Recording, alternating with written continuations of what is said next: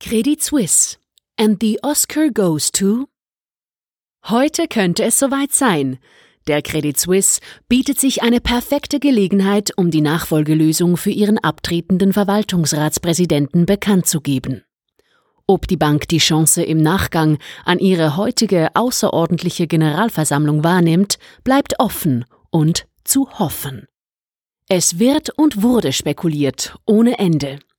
Die Nachfolge von Urs Rohner als Verwaltungsratspräsident der zweitgrößten Schweizer Bank ist nach wie vor ein gut gehütetes Geheimnis der Credit Suisse.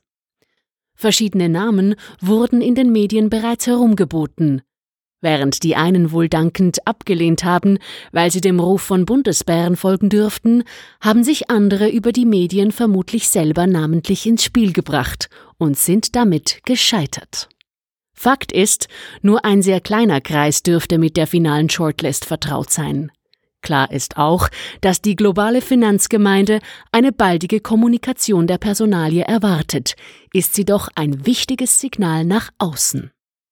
Zu erwarten wäre vom Nomination Committee der Credit Suisse die sich wie keine andere Schweizer Bank dem Thema Diversität verschrieben hat und dies mit notabene teilweise grotesken Auswüchsen, dass für die strategische Bankspitze eine weibliche Besetzung bestimmt wird.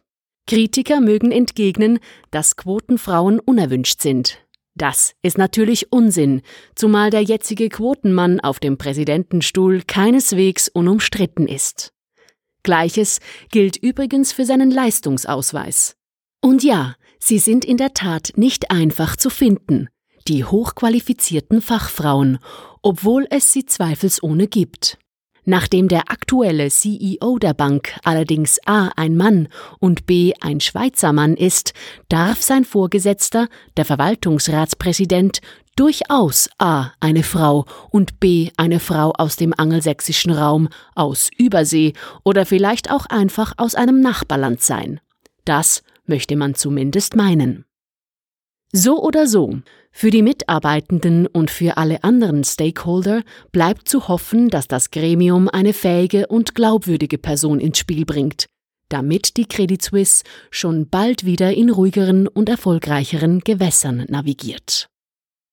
Text von Stefan Hungerbühler, gesprochen von Serena Elmer. Eine Zusammenarbeit von The Onliner mit der Speech Academy Schweiz.